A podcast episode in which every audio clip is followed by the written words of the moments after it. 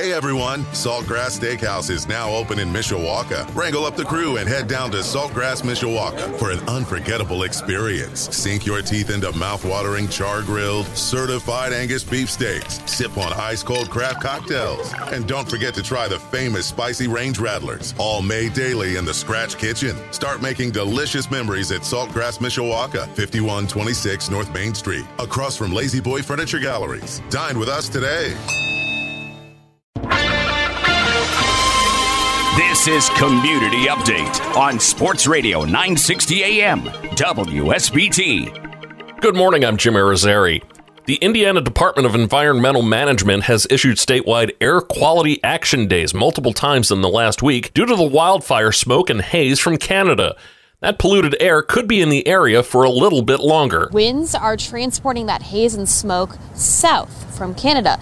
Now, New England is seeing the brunt of that, but here in Michiana, we're not quite out of the woods just yet. The videos coming from New York City look like something from a science fiction movie. The orange sky makes it appear like the planet Mars. All of this is smoke and haze trapped in the atmosphere from wildfires in Canada. Well, I've seen the images in New York and it looks just terrible. I can't imagine what people are living through out there right now.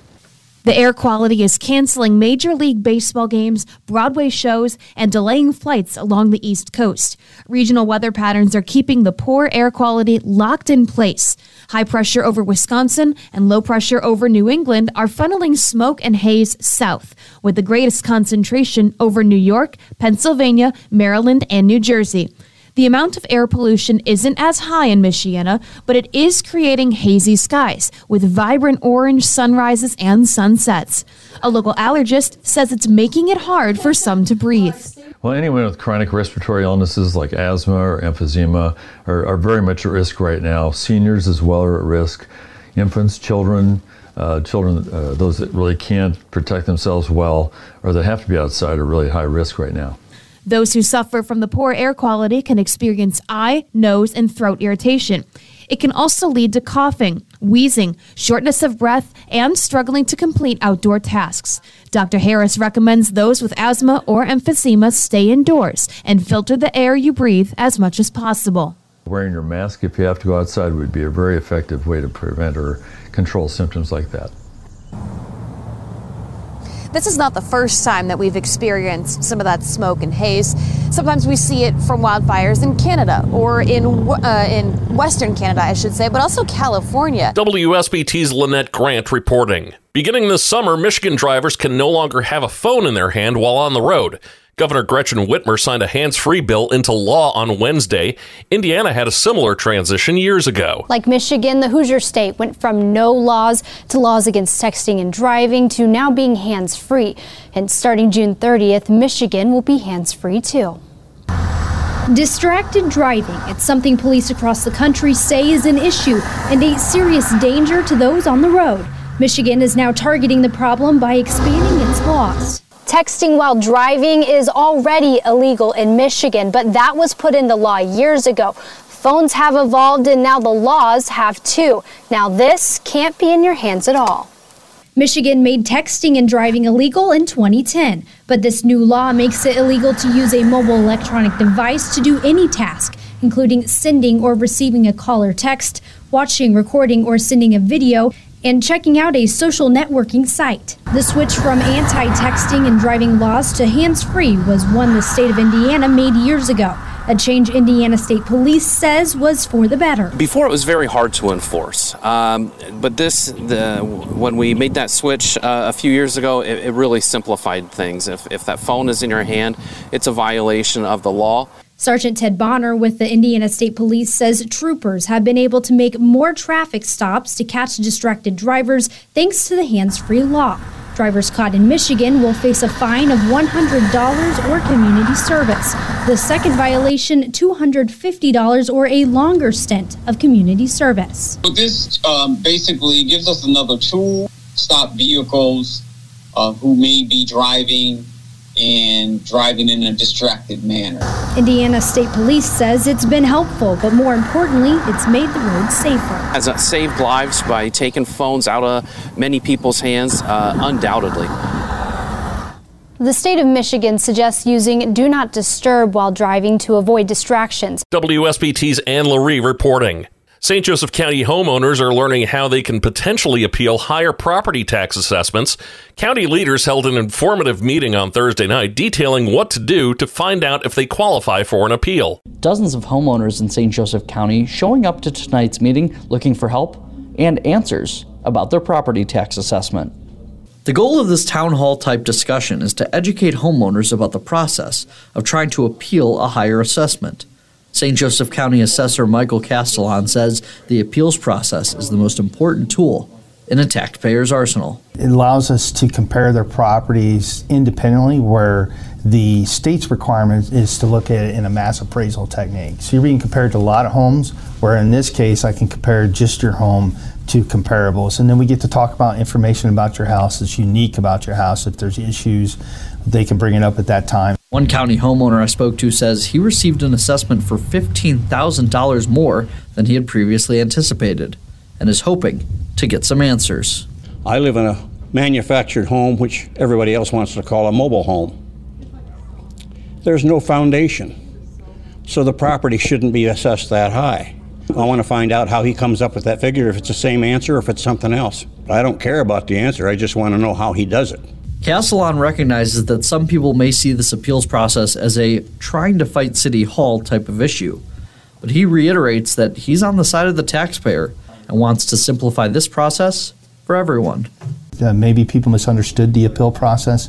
So I work for the taxpayer. My, my job is to do the work for them. That doesn't mean that every appeal is going to result in a reduction or maybe we're going to agree on, on, the, on the level of assessment. But what we do here is we look at the, the information that's provided by the taxpayer and then we go out and look at the property.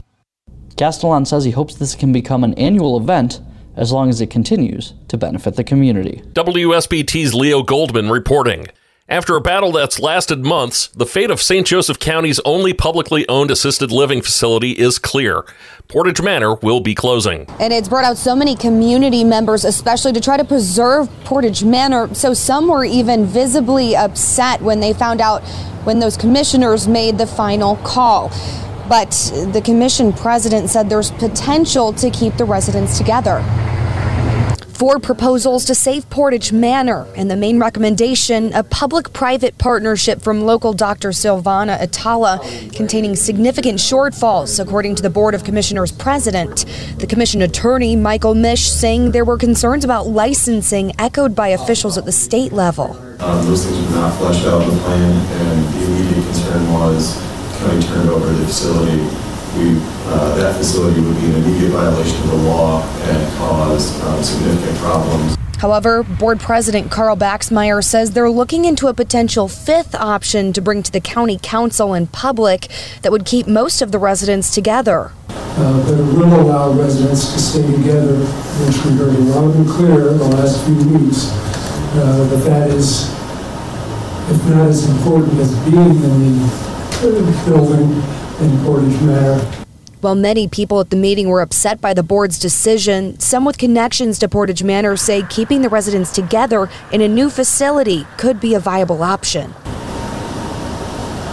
But if there's a possibility of keeping them together, yes, that would be, that is their family, almost more than we are their family. If you keep us all together, whether it's in the building we're in now or in a different building, the residents will be happy because we're still together. Commissioner Baxmeyer says they'll make the fifth proposal public when they get those details finalized. But the ultimate decision to close the current facility comes down to the county council, rather, and that's happening next Tuesday. WSBT's Erica Finke reporting. A major change is coming to Notre Dame athletics. Athletic director Jack Swarbrick will be leaving in the early part of 2024. He'll be replaced by NBC Sports chairman Pete Bevacqua. The general reaction was hopeful but cautious. Many were shocked at the news after recent successes in athletics. A little over a week after Notre Dame lacrosse won its national championship, Notre Dame's athletic director is leaving. When asked about the change in leadership, some students were surprised. I mean, with such a veteran leader like Jack Swarbrick was uh, at Notre Dame, it's surprising to see him leave. But you know, I'm a little hopeful that uh, the next leader will do just as well as him. Football season is three months away, and we are yet to see Coach Shrewsberry and the Fighting Irish men's basketball team take the court. But some students are hoping other sports get attention. Remy Finn is a Notre Dame student athlete who is interested to follow this transition. Um, I wouldn't say I'm worried. I'm, I'm hopeful. Um, I'm on the track team, so I'm hopeful that he can, you know, bring about some new exciting changes um, and to bring some recognition to the smaller sports. So not just football and basketball, but also to, you know, the other programs that we have that are um, just as cool, in my opinion. Change can be either good or bad, but it's the fear of the unknown that's nerve wracking, especially when most students get their college athletic experience for only four years. It has been a busy year for change for Notre Dame athletics. I'm nervous because when our basketball coach left, so did like half our team. So I think that there have been a lot of changes in Notre Dame athletics. Um, it's a very interesting time, but I'm excited and hopeful that it'll really uh, be good for Notre Dame athletics. Now, everyone that I talked with today was sad to see Swarbrick go, but many saw Bevacqua impressive resume as a breath of fresh air. WSBT's Sean English reporting. The city of South Bend is looking to clean up its neighborhoods. At issue is illegal dumping and parking on lawns. Despite ordinances specifically targeting these issues going into effect years ago, council members say they get complaints all the time. Now they're evaluating how these rules are enforced to get to the bottom of the issue it's frustration for residents that have to deal with that when they're trying to perhaps access their property or drive into their garage and somebody's dumped a mattress or tires. Two issues the South Bend Common Council's Residential Neighborhoods Committee says it hears a lot about illegal dumping and cars parking on lawns. There are already laws in place for these issues, but as the committee is reviewing its quality of life ordinances, it's taking a look at how effective those rules are now. One thing that we discovered that we must have uh, some commitment uh, from uh, those individuals that you know are in, um, hired to enforce the ordinances, but also we need more than that. We need to have the review to see if the ordinances are effective. Committee Chair Karen White says the issue of cars parking in lawns seems to be growing. She says the Code Enforcement Office is in charge of taking action on issues like these. As the committee reviews its codes, it will look at how many fines have been issued by the office and whether ticketed individuals have responded.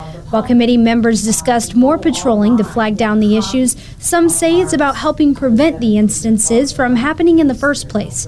The committee says it will do more outreach within the community to hear how the ordinances can be more effective. Members plan to do walking tours to hear from neighbors. The goal is to make sure the ordinances are realistic and effective. Because you already have something on the books, so let's just take a look at it and thoroughly, let's talk with the neighbors and see if there's something else we can do to make it better.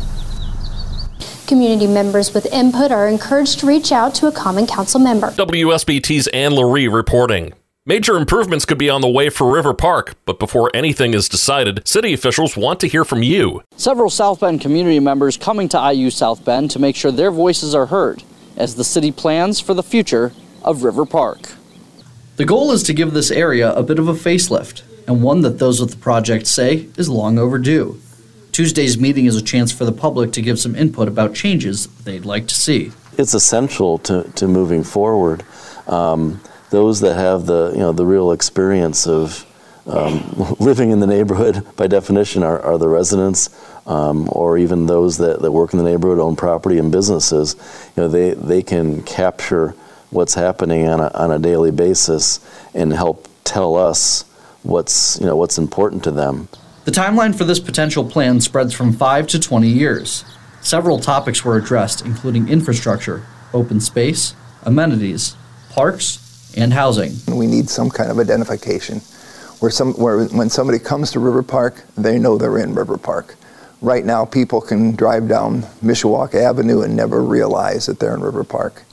Secondly, we need um, uh, better ways of getting around River Park, better sidewalks. Uh, bike lanes are there already.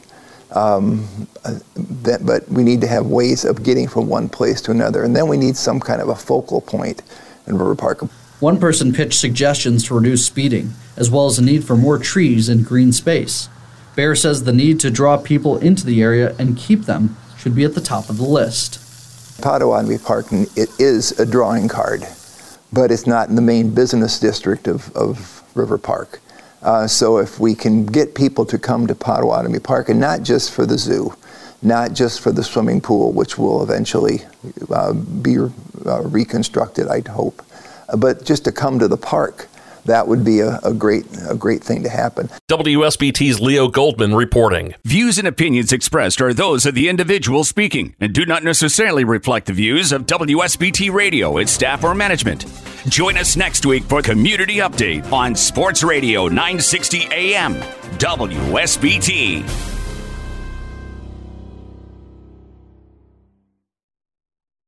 Hey everyone, Saltgrass Steakhouse is now open in Mishawaka. Wrangle up the crew and head down to Saltgrass Mishawaka for an unforgettable experience. Sink your teeth into mouth-watering char-grilled, certified Angus beef steaks. Sip on ice-cold craft cocktails. And don't forget to try the famous spicy range rattlers, all made daily in the Scratch Kitchen. Start making delicious memories at Saltgrass Mishawaka, 5126 North Main Street, across from La-Z-Boy Furniture Galleries. Dine with us today.